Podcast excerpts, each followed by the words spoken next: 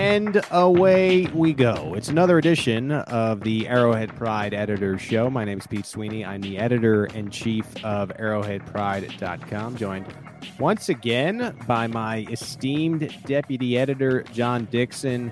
John, it has been a wild 16 hours. yes, we were just we were just talking about the coverage of week one and all the hoopla that goes into it, all the work that goes into it. Do you even remember the game at this point? That's that's the Uh, question. I yeah, yeah, sort of. It was. I was at my desk from seven o'clock yesterday morning on way into the night, so it was it was quite a day.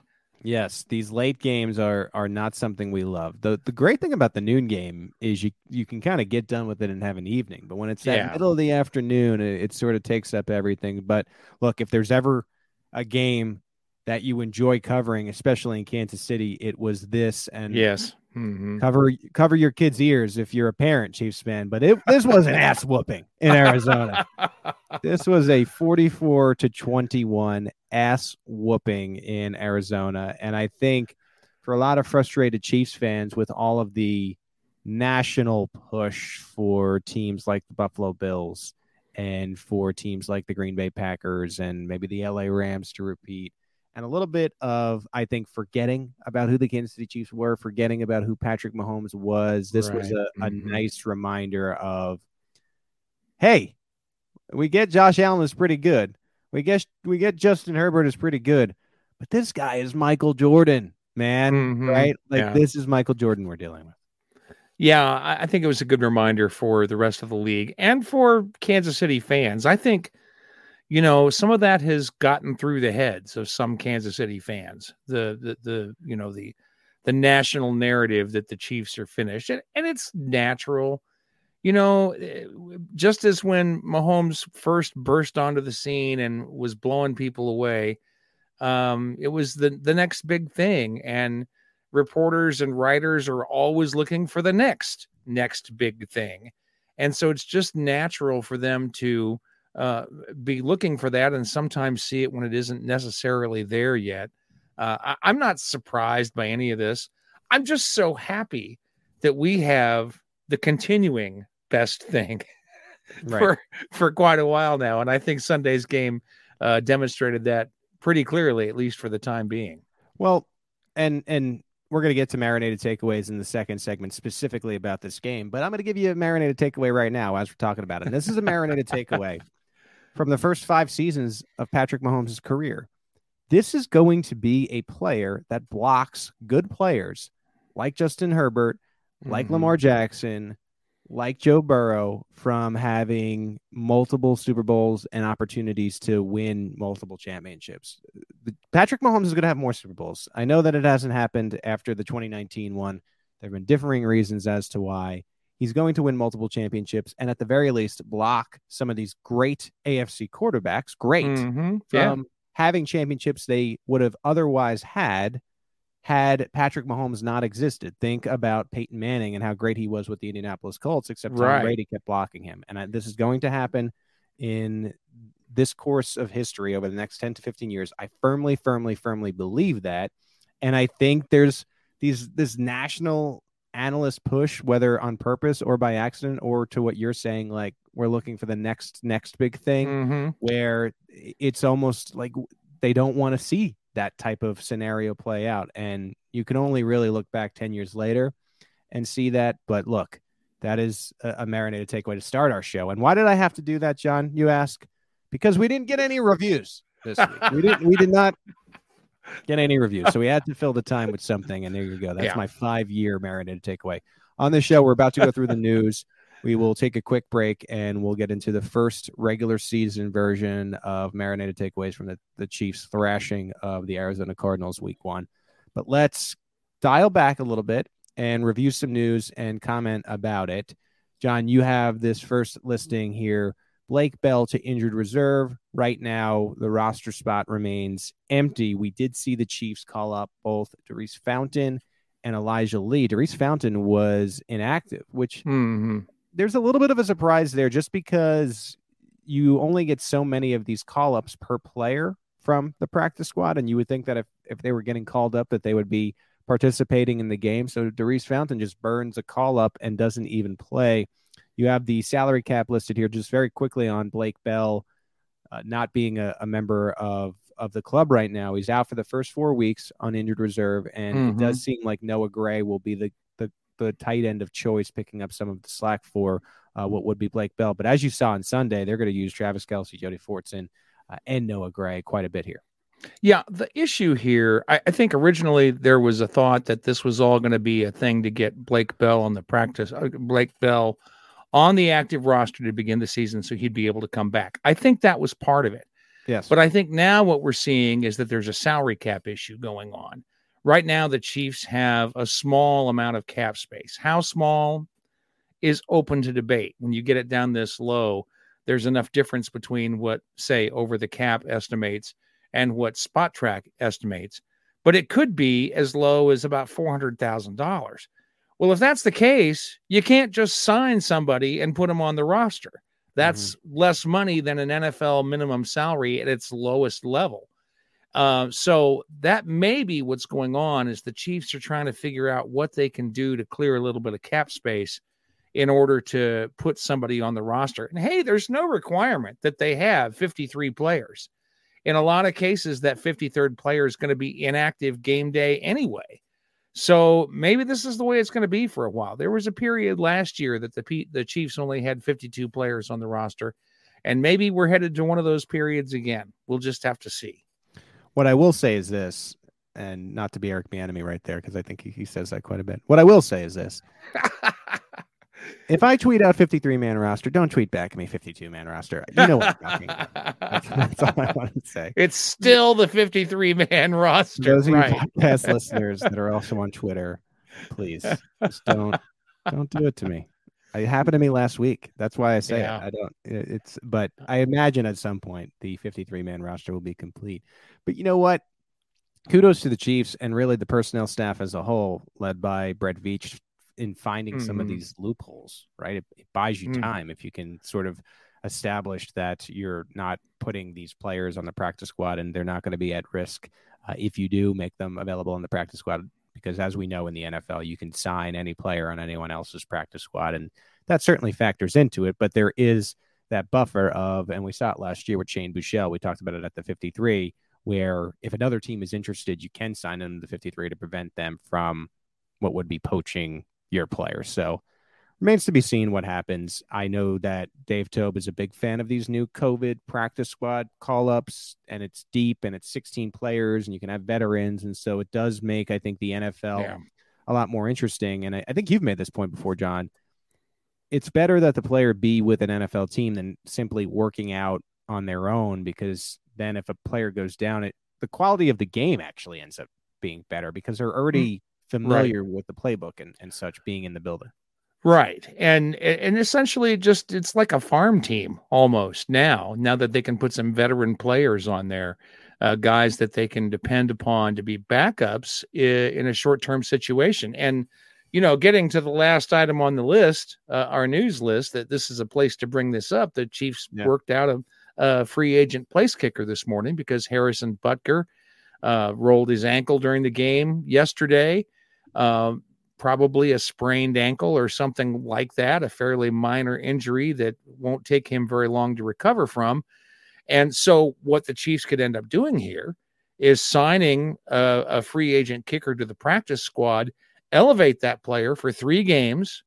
So they've got a guy on the roster who can kick better than Justin Reid does. All respect, all due respect to Justin Reid, um, mm-hmm. but have somebody who's an actual play place kicker on the team on game day and then release him from the practice squad when they're done. That is the cheapest possible way against the cap to get a player like that on your team. And I think that's the way it's going to play out with either um, Tristan Vicanzo. I think, did I get his name right? I think um, it's Vizcaino. Oh, Vizcaino. Yes. Vizcaino. Yes. Yeah. Uh, that they worked out today, or perhaps some other place kicker. I think that's en- going to end up how it works out.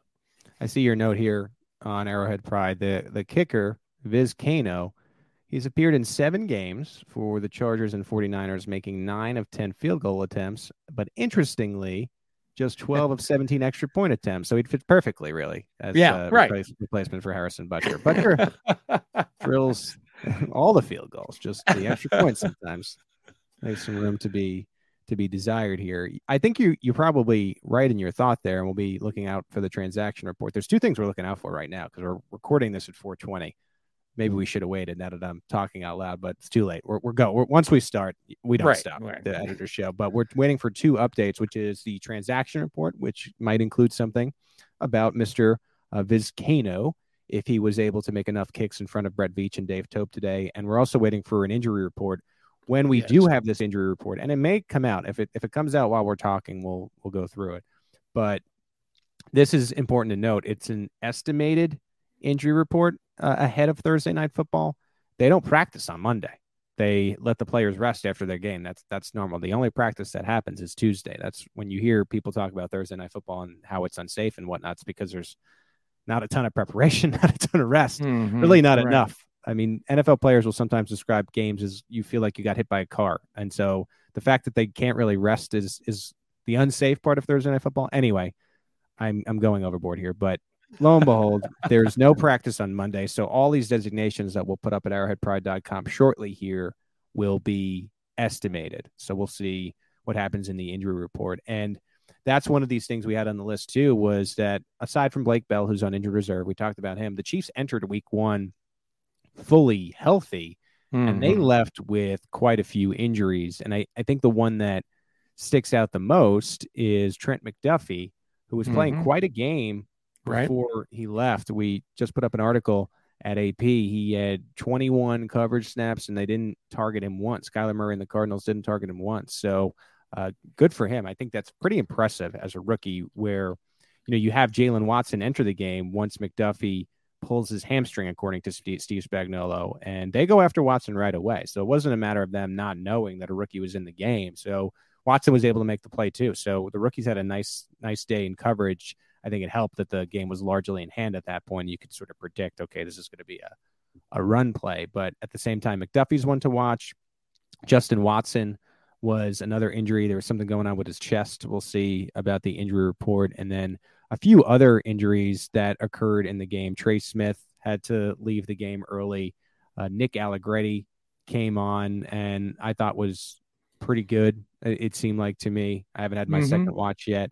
Uh, Patrick Mahomes injured his left hand, which I think, look, ideally you don't injure any hand, but if there's ever an, a hand to injure, if you're Sure. the star quarterback MVP of the Kansas City Chiefs, it's the left hand.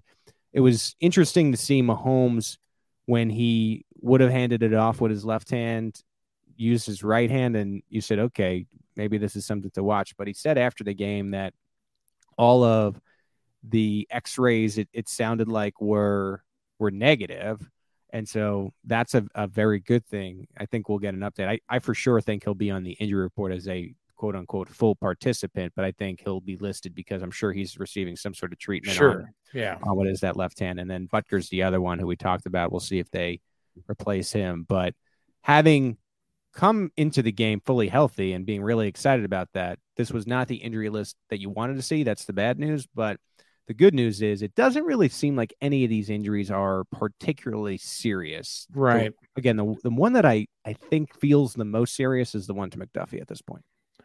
Yeah, I would agree because it looked bad uh, when it happened. I mean, he went off the field on a cart, right? And uh, and that never bodes well. But it also could have been a precaution. So you know what we've heard since then hasn't been too bad, but there's always that concern, you know, until they get a closer look at it or run tests, whatever it Well- is they're going to do on a particular player.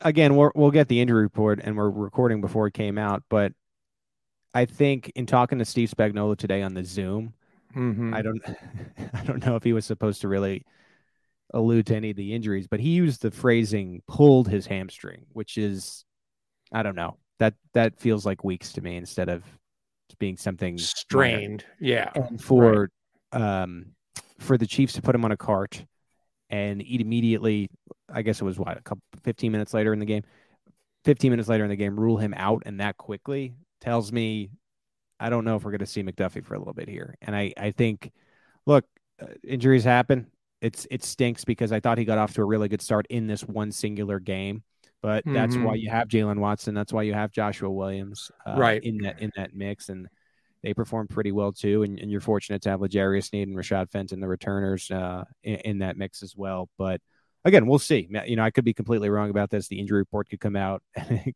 be listed as a full participant. I'm just, I don't know. I I tend to think it would be a stretch if he plays. And look, or a uh, pull in this case. right? Yes, exactly.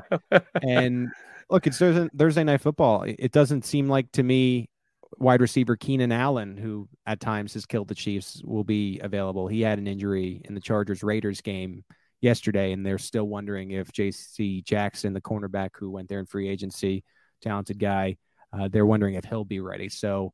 Yeah, the Chiefs might have some injuries to be concerned about, but the Chargers are not necessarily walking in the most healthy team in the world either. So right. in a way it evens out uh, in that sense. Speaking of injuries or injury related things, we did find out that there was a reason Frank Clark was out for a few days because he was sick. Let me tell you something, John. This did not go over well with the fan base. Uh, Frank Clark being sick. Uh, people are really sick of Frank Clark missing Being practice. sick. Being yeah, sick right. and uh, as it turned out, he had come down with COVID. And in the locker room on Friday, heading into the Arizona game, he had said he had been feeling better, was able to play, and I thought looked pretty good. So I Mhm. think everything seems behind Frank Clark, and no one has to necessarily worry about this sick stomach coming back. We think. I mean, I don't. I'm not going to be the one to promise that, but it seems at right. least at least this spell seems to be over and he seems to be by it. Well, this is one of those weird things that's in the gray area of NFL health. Uh, is when player actually teams are not required to give specifics about injuries, but when there are injuries that are related to the game, they do because people are interested. People want to know, and they have to put a certain amount of information in the in the injury report. But when a player is ill, all they have to say is a player missed practice because they were ill or they missed the game because they were ill. They're not required to give any more information than that. So we have very little information about the ailment that bothered that has bothered Clark, uh, Clark during his time in Kansas City.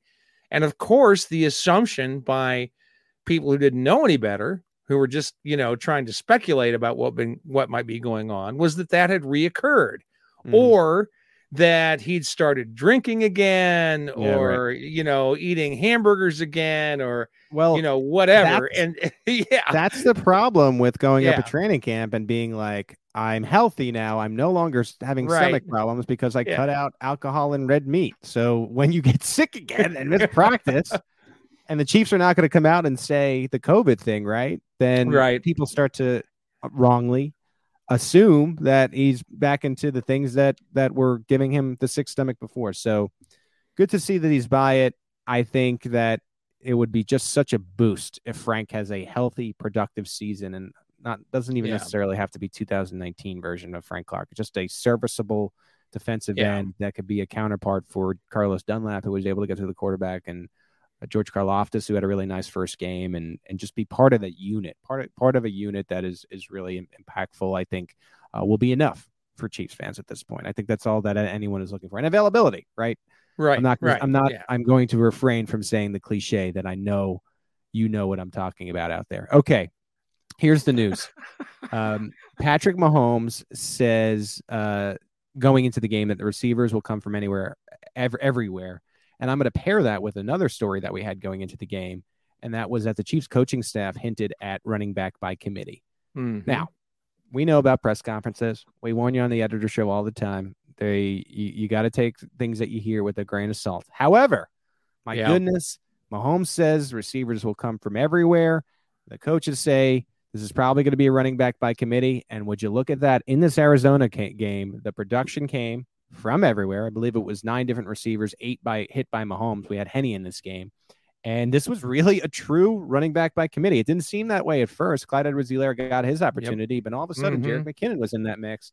And then when the game was at hand, they just took took these guys out and said, Pacheco, it's your ball. And he looked pretty good as well. So this could be a true running back by committee, not really fantasy friendly, which I know, John, you don't really give a damn about, but this is a running back by committee in Kansas City. And if you you know, look at the running backs in the sideline. I remember there was a late, I think, what was it? It was just like a late shot in this game where they showed, I believe it was Clyde Edwards-Helaire talking with Andy Reid or one of the other coaches or somebody, and he just was, And ha- having so much fun. I don't think these running backs really care about who's in the game. I think they're having a lot of fun as a unit. We Clyde Edwards-Helaire has been on record of just saying how important Jet McKinnon has been to his growth and the fact that he was in high school when McKinnon was drafted and he's just been such a guiding force and you know he was he was big for him and Pacheco being this young gun that we know the the organization really loves and getting his opportunity as well. Rojo was inactive, which we all assumed, but he mm-hmm. rounds out that room if one of these guys were to suffer an injury. At least he's on the team right now. I'd been talking with friends before this. I wonder um, with Elijah Mitchell out of the mix in San Francisco, does a trade possibility somewhere where they're missing a running back become a thing? But at least for now, Ronald Jones rounds out that room where if you do really want to run this, not one two punch, it's a one two three punch. You have an option there in Jones if one of these guys were to get hurt. But I was I was pretty impressed with the running back by committee, and then Mahomes, of course, had Travis Kelce as his go-to guy. We all knew that that was going to be the case. Right. Juju was next after that, but just still spreading the ball around. A lot of these guys had touchdowns. Mecole Hardman got in the end zone. Clyde got in the end zone. So uh, again, sometimes you don't know if you can right. take what we hear at these press conferences for real because there is a competitiveness to it. There's a competitive aspect to it, but th- this was true. Receivers everywhere, running back by committee, John. Yeah, it was quite a thing to watch actually on Sunday to see all of that happen and to see the running game be successful. Would they have like 150 some odd yards or something like that? That's a pretty good running back output for a Kansas City team. And when I did the snap counts this morning, I discovered that um, just 59% of the snaps were passing plays for the Chiefs. That's a fairly no, low number. Um, you know, over the years, uh, it's tended to be around 65, 35 in that range. So it's a little lower than we typically see for a Chiefs team. And then they were effective doing it. So I know a lot of people thought that that was going to be a key to the Chiefs' success this year. And there are some people who are still anxious to see Edwards-Helaire succeed um, as a first round pick, and others who would like to see him go away. But uh, uh, you know, he's still got a full season here where he could show himself to be a very valuable guy and salvage which has been uh, what has been kind of a question mark of a career here in Kansas City. So it's all very exciting.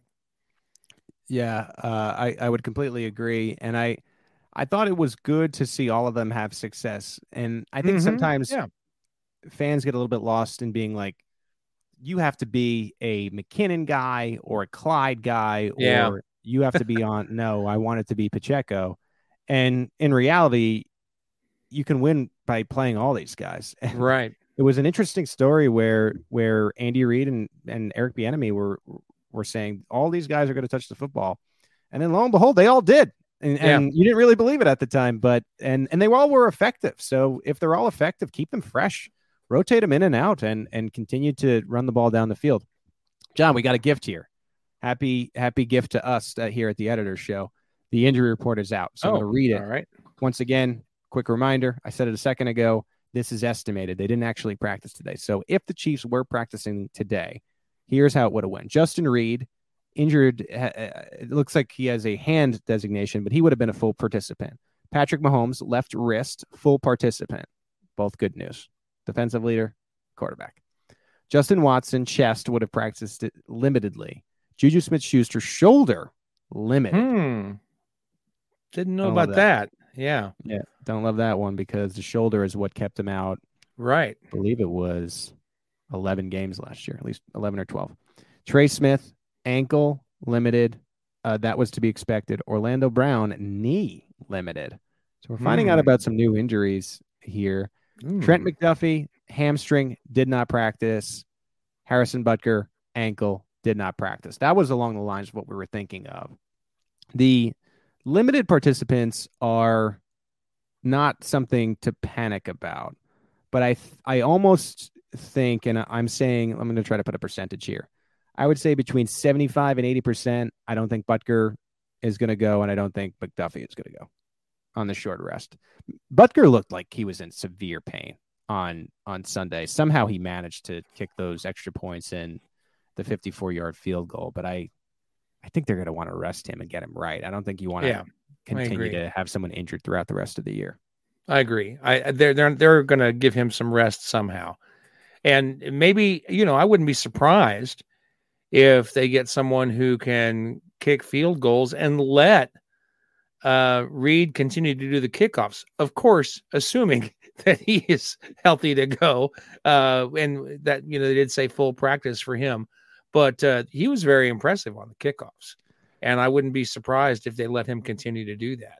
I don't know how the Chiefs ended up with a safety who can manage to kick five of seven kickoffs for a touchback. Yeah.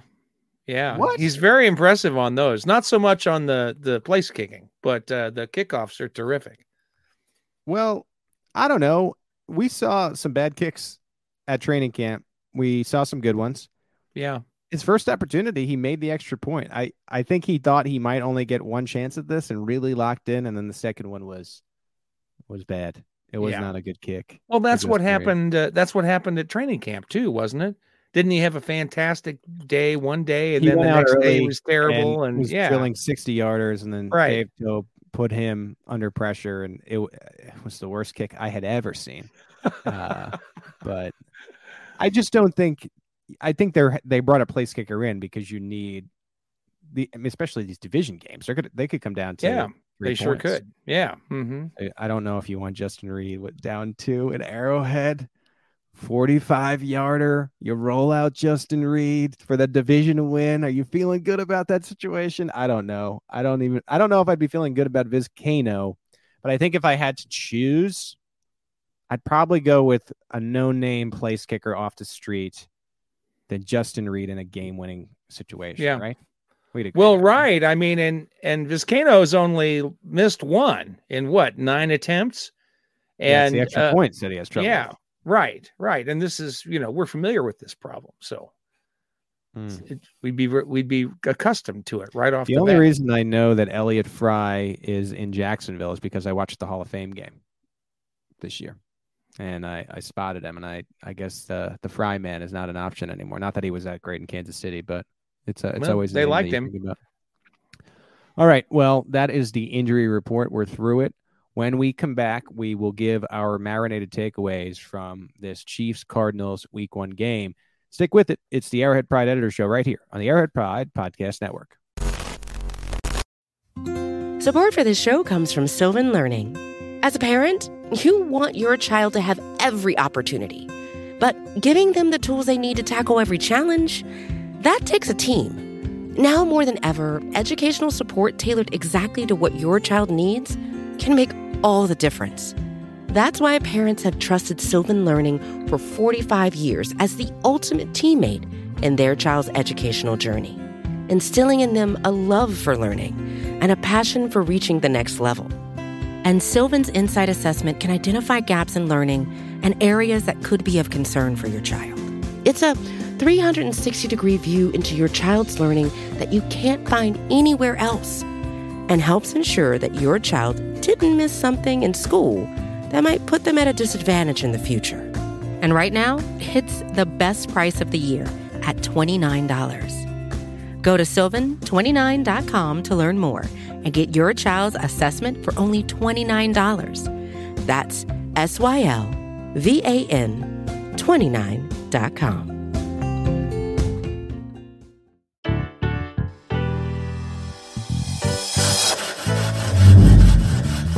Well, I'm gonna let this marinate. you know, let that one marinate and then we can circle back. adapt, react, readapt. Takes time. It takes years. That's the takeaway. Back here on the Arrowhead Pride Editor's Show, Pete Sweeney, John Dixon. Just got the Chiefs injury report. We're watching the status right now. These are the two to watch. Trent McDuffie, cornerback, injured his hamstring. I think it might be serious. He was listed as a did not practice. Harrison Butker, his left ankle, we know is bothering him. He was listed as a did not practice. We'll keep you updated at arrowheadpride.com. But first, we are going to dial it back to Sunday afternoon, a 44 to 21 Chiefs thrashing of the Arizona Cardinals. John, let's go back and forth. We're going to name three marinated takeaways each, and then we are going to get out of here. So let's start with you. What was your first marinated takeaway of this game? I can't get over Harrison Butker in this game. I mean, you know, you always talk about a place kicker, the plant foot being very important. He rolls his plant foot on a kickoff and misses a couple of extra points and kickoffs, uh, gives way to Justin Reid for those, comes back on the field to try a 54 yard field goal with a short walk up. Now, here's another thing we always hear from these specialists the long snapper, the holder, and the place kicker is that everything is split second. They've practiced it 5 million times. Everything has to be exactly the way they expect, or their timing is off. Things go completely south. And here, Butker, in this situation where he can't really put a lot of stress on his plant foot, takes one step to get up and kick the ball and nails, I mean, nails a 54 yard field goal.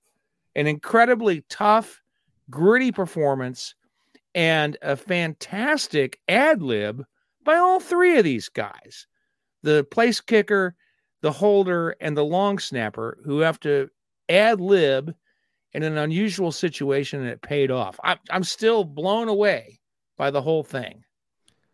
Yeah, Justin Reid made a point to mention that in his post game press conference, just how impressive it was for Butker mm-hmm. to have two steps and hit a 54 yard field goal, right? Even in a perfect routine, there are some kickers around the league where the 54 yarder is questionable. And you saw that yesterday. There were a mm-hmm. number of missed kicks across the league. Yep. Houston and Indianapolis ended up being a tie. You had a number of missed kicks in Cincinnati, which makes Chiefs fans smile a little bit with the Pittsburgh yeah. Steelers eventually yeah winning the game on the Boswell kick. And so when you have your perfect health and your perfect routine, it's hard to make some of these long kicks. So I'd agree with you. I think Butker was really impressive. And I know that we looked at this Justin Reid thing as as sort of a joke and a comical sideshow sure. mm-hmm. in the preseason, but damn it, how, how useful is and okay, the field goals are going to be erratic, but how useful is it to have someone who can kick the ball and at least get a touchback?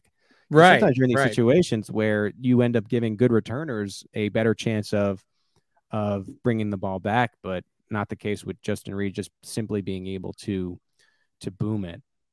Okay, my first marinated takeaway, and you know this this is a message for Chiefs fans, not 2022 Chiefs fan here on September 12th. This is for 2023 you week one of the NFL season.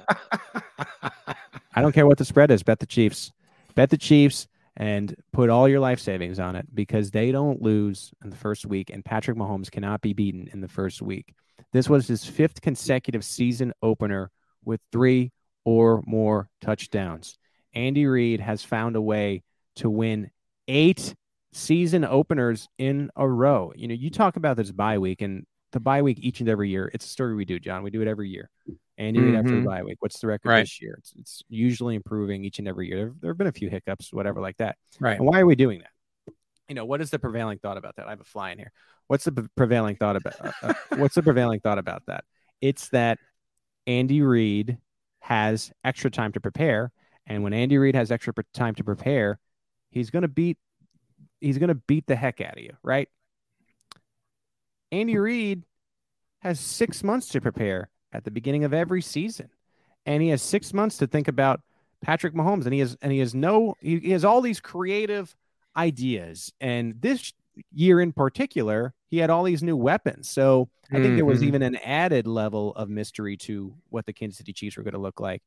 And then you saw, and and it's not just Pat, and it's not just Andy. It's this duo of having all that time to prepare. I'm telling you, it's unbeatable. If Andy Reid and Patrick Mahomes had six months to prepare for every game of the NFL season, they would not lose. They would be undefeated. That is my marinated takeaway, or my first marinated takeaway of the, the regular season, John. Pretty good. I think you're right. I think if he had six months to prepare prepare for any game, nobody would ever beat Andy Reid. I agree. I think that's I think that's spot on right there. It would be it would it would the problem here is this would take nine years to figure out. That is how long it would take. and as long as the games were at noon, we'd be okay with it, right? Yeah, that's fine. Every yeah, meet up. Hey, John, good to see you. How's the family? I know it's been five Yeah. months. All right, let's get ready. Okay, let's go to your next marinade takeaway. Uh, I want to speak in praise of Travis Kelce. You know, um, one of the things that's been going around uh, during this off season, where all the talk has been, is what are the Chiefs going to be like without Tyreek Hill, and what are they going to do to replace Tyreek Hill? And and you know, there was a considerable body of opinion that this would be a bad thing for Travis Kelce because defenses would be able to focus on just him when before they had to focus on both Tyreek Hill and him. And what does he do in the first game without Tyreek Hill? Eight catches, 121 yards at age 32. Yeah. Bet all your money on Travis Kelce, too, because uh, you know, if you haven't show. already betted on Pete's thing, if you haven't already run over to the new Kansas, you know, Right. online betting to place that bet on the season opener next year, save some of that money back and put it on Travis Kelce the rest of the season. The guy you- is amazing, just amazing. if you're an an addicted listener to the Arrowhead Pride Podcast Network and you listen to each and every show, you would have heard the single game parlay that I have to do every week. And our friends are at DraftKings, you can do single egg parlay or single game parlays, same game parlays. Single, I don't know. You- You're talking about same- something I don't know anything about. Steve yelled at me. Steve yelled at me the other day, and I think it was same game. It's it's the same game parlay, the Arrowhead Pride same game parlay. Anyway, re- regardless of whatever the hell it's called, I won. I named five things, and it hit this week. So if you ended up betting it, I, I don't know if, if any of you ended up betting the same game parlay that hit this week. Take a screenshot of it and tweet it to me. I'm I'm Oh, just yeah. curious if anyone won any money. It was plus six fifty. So if you would have put hundred bucks on it, you would have won six hundred and fifty dollars. So I, I we are making you real money here at Arrowhead Pride. Now, d- Oh wow. Yeah. don't don't don't hold me to this when I get the Thursday night one. Just completely wrong. I don't want you know I don't want the tweets about the wrong parlay. But if you hit last week and you made some money, screenshot, send me a tweet. Okay, I agree with the point about Travis Kelce. I got sidetracked by the betting thing, but Travis Kelce seems like one of these players who uh, was ageless, and I think Kansas City in general has been really fortunate, John, at the tight end position. But I think, you know, as you think back to Tony G, and I I know about the Atlanta Falcons ending. Yeah. You should just you yeah. should shut up at the Super Bowl. Yeah. Right. But- yeah. What was really fortunate about the career trajectory of Tony G is he was not only good, but he was good into his mid to late 30s. Like he was Mhm. Yeah. effective. And Travis is 32, 33. So it's a position that sometimes, even if you, as you get older, you can still be impactful. And I, I think the Chiefs should recognize that. And, and this has paid off for the Chiefs in their consistency of winning. But, but general manager Brett Veach has shown a tendency in, in recent years to, to say goodbye to the old heads and to lean into the youth movement. But I think this Mhm. might be one of these exceptions. And to Kelce's credit, I think he realizes what the game is, and I think he really wants to play his entire career with Patrick Mahomes, and he seems a little bit willing to bend in that sense. So maybe there's a scenario where the Chiefs can continue to pay and they can continue to agree to uh, you know a fair price, which isn't it's probably going to be under market value to what Travis Kelce can Right. get with, with a Mhm. team who desperately needs a tight end, but at the same time. Just continue to keep him happy enough, and the Chiefs are happy enough where he can remain in Kansas City. Because I agree with you. I mean, how many years do we go in and we're like, well, this might be the year that Travis starts to taper off? Right, And, and right, very clearly, I know we're only through the one week, but very clearly, it doesn't look like like that is is happening. And so I don't know. I I'm I'm optimistic that he can continue this for a couple more years at least, right? Right. right. Well, I, th- I think that's fair. All right. My my second uh, takeaway: Juan Thornhill is going to be an All Pro. I can just see it. Mm. I I I said he was my player to watch on the AFC West mixtape that we did. We're going to be doing those once a month on all of the channels in the AFC West, and we all named our players to watch. And I was really impressed with it with Juan Thornhill in what was the the preseason, and I liked his swagger to go to the podium and say that he was going to be an All Pro. And then I liked his swagger to go back to the podium, I think it was like a week or two later, and say, Yeah, I don't take anything back. I'm going to be an all pro. And I, I think you saw in that near interception on Sunday, he came out of nowhere. this is a player that's going to have multiple interceptions. I know he didn't pick it off, and then even in that play too, and I- I'll, I'll admit this, he probably was going to be out of bounds. To be fair, but I just think it was a sign of that. Like we sort of forgot about what that 2019 end of season Yes. rookie Yeah. version of Juan Thornhill Mhm. looked like Yes.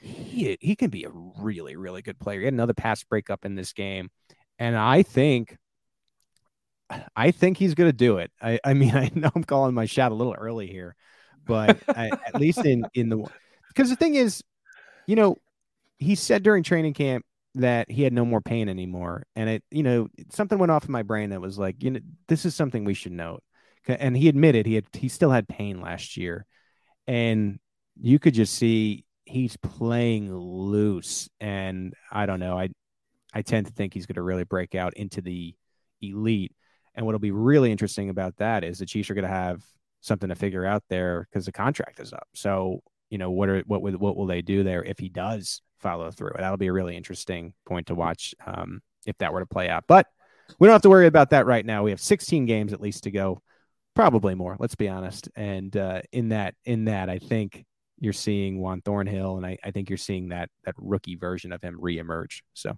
that's my second uh, MT, as they say. Are you are you absolutely certain that you aren't being influenced by the fact that we had two press conference quotes that turned out to be true in this game, and now you're thinking maybe a third one might come true that is supposed to I'm- being I am Are now you sure? that if I wrote an article about me winning the lottery, then I would go and get the right numbers at this point. Um, yes, the answer is yes.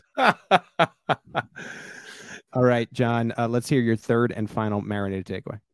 I really loved uh, George Karlaftis in this game. Uh, I, I mean, I know I think we expected a lot more from him than we got, but I think what we saw uh, was quite good for a guy making his NFL debut.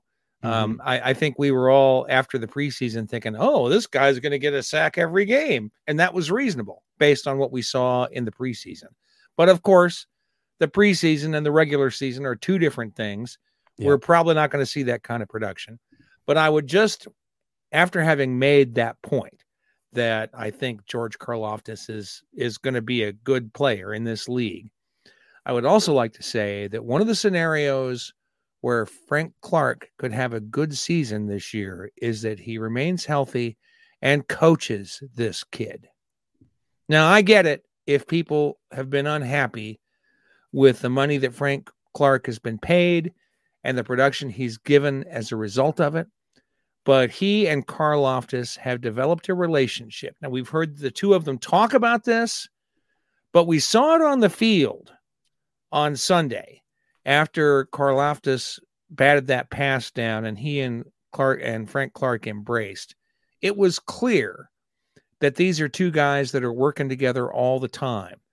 And I think that one of the possible and excellent outcomes we could see from Frank Clark this year is that he coaches this kid into a great player who stays with the team for many years. I like that point. I I'm going to piggyback it and simply say that I think the defensive line as a whole doesn't necessarily need a star to be one of the better defensive lines in the league. I think it's going to be a a good defensive line group uh, as opposed to you know maybe you did have in in 19 Frank Clark being the star and everyone played off the star. I- Mhm. I think Yeah. all these guys can can contribute. 28 total pressures as a team. That is uh, a welcome change. You had Carl Karlaftis with six, Mike Danna with six, Chris Jones with six, which I think is uh, an incredible start. You'd mentioned uh, just the coaching up. I think, and and I look at Karlaftis and I look at Carlos Dunlap, and Dunlap was able to get home in this game, and the Chiefs have needed a player like Dunlap for a long Yep. time where he just gets to the quarterback. It's not an excuse. It's not like, look, well, we're getting pressures. It's like, no, this guy somehow gets 10 sacks a year. I think you saw why. And we've seen the motor of George Karlaftis. That's why they liked him. That's why they drafted him. That's why he was able to get two sacks in the preseason. Dunlap has that motor too, where he just doesn't stop. Yep. Steve Spagnuolo about, talked about it earlier today on Zoom, where there's just a relentlessness. And so, sure, Karlaftis is a rookie. Dunlap is not a rookie, very much the opposite of this older player. But where they they they live and they they share this trait is just not giving up on the play. And you got to do that, especially a guy like Kyler Murray and especially another player like a, a Justin Herbert.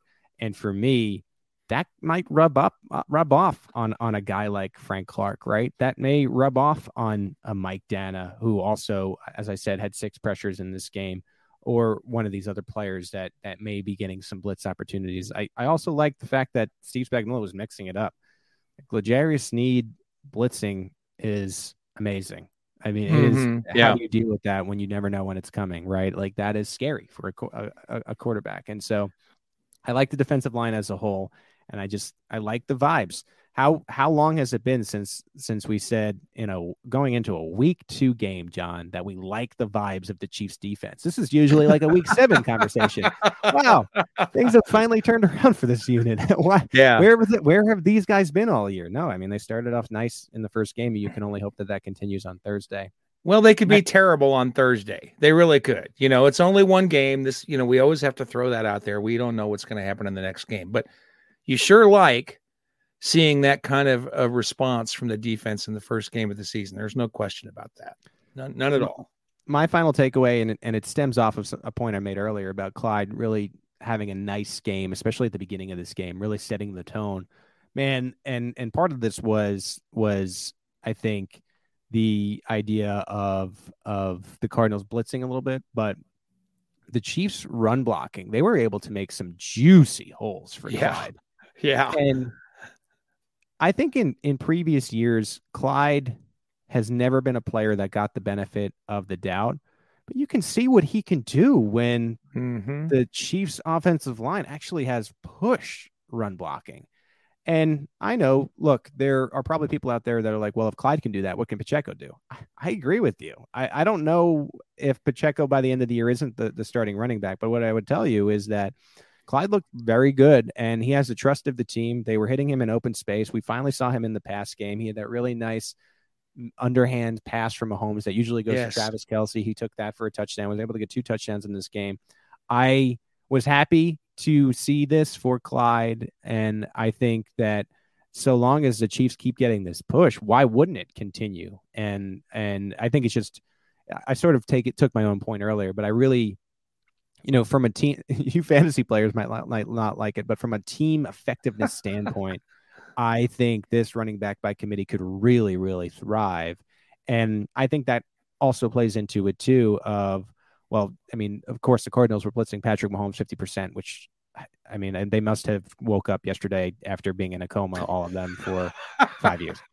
But I also think it's his balance. I think it's his mixing and I think it's his matching. And I think it's not knowing if they're going to hand it off to Clyde. It's not knowing if they're going to do a play action and dump. And and same thing when it goes for for Jet McKinnon and and Pacheco. And then when you combine that with the effectiveness of Travis Kelce, the reliability of Juju Smith Schuster and what Marquez Valdes Scantling was able to do in his handful of targets. I, I just think it's a tough offense to stop. And you have Andy Reid and and the Tyreek Hill thing was a thing, but he woke up with a brand new lot of toys on Christmas morning. Yeah.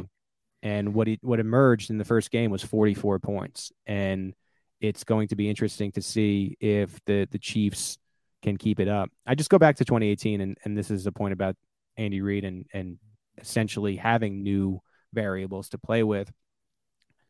The Chiefs 2018 offense was just unreal. And hmm it took years for defenses to figure it out. And uh, finally they did, right? To an extent. Patrick Mahomes was slowed down. There were different shells that they would play, covered shells, the cover two, the single man or single high was a problem for for a while.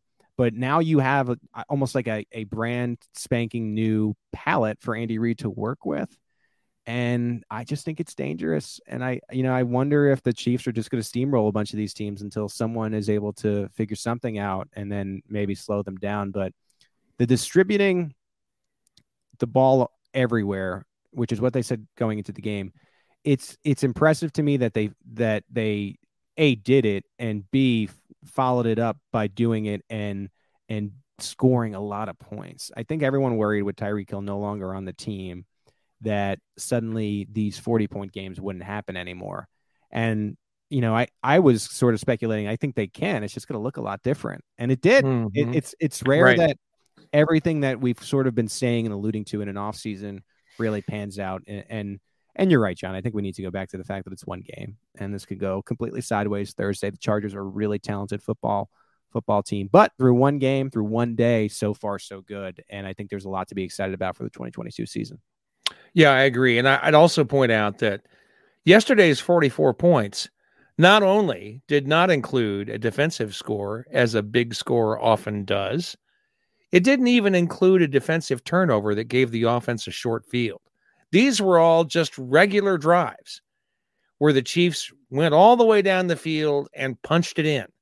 So it's like the hardest way possible to get to 44 points and they did mm-hmm. it by mm-hmm. the end of the uh, you know by the end of the third quarter or whatever it was you know i guess it was yeah. mid fourth quarter when they got to 44 with uh, pacheco's touchdown but point is you know it's not like they were having a shootout right and they're going touchdown for touchdown in the last four minutes of the game or something like that like the buffalo game in the playoffs last year they just had their way with mm. the Cardinals for the entire game. And uh, it was kind of a remarkable in- achievement for the team, I thought.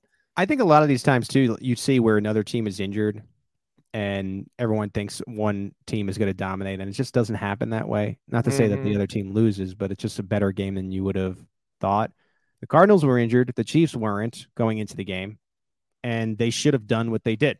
And right. It, it right. was refreshing to see them follow through in that sense. I think sometimes the Chiefs do have these games where they play down or linger around. That was not the case in this week one game.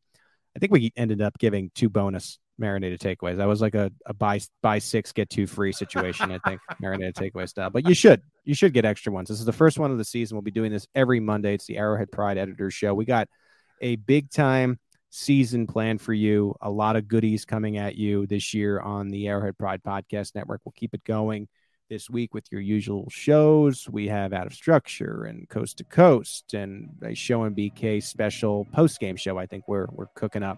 So if you if you like the Arrowhead Pride Podcast Network uh, and everything that it brings, please leave us a rating and a review. We had no reviews today. That bums me out. Leave a review so we can read it right here next time on the Arrowhead Pride Editor Show. Thank you to Steve Serda, our Arrowhead Pride podcast producer, who's all the work behind this digital glass. Thank you to John Dixon. My name is Pete Sweeney. I'm the editor in chief of ArrowheadPride.com. Thank you for listening to the Arrowhead Pride Editors Show.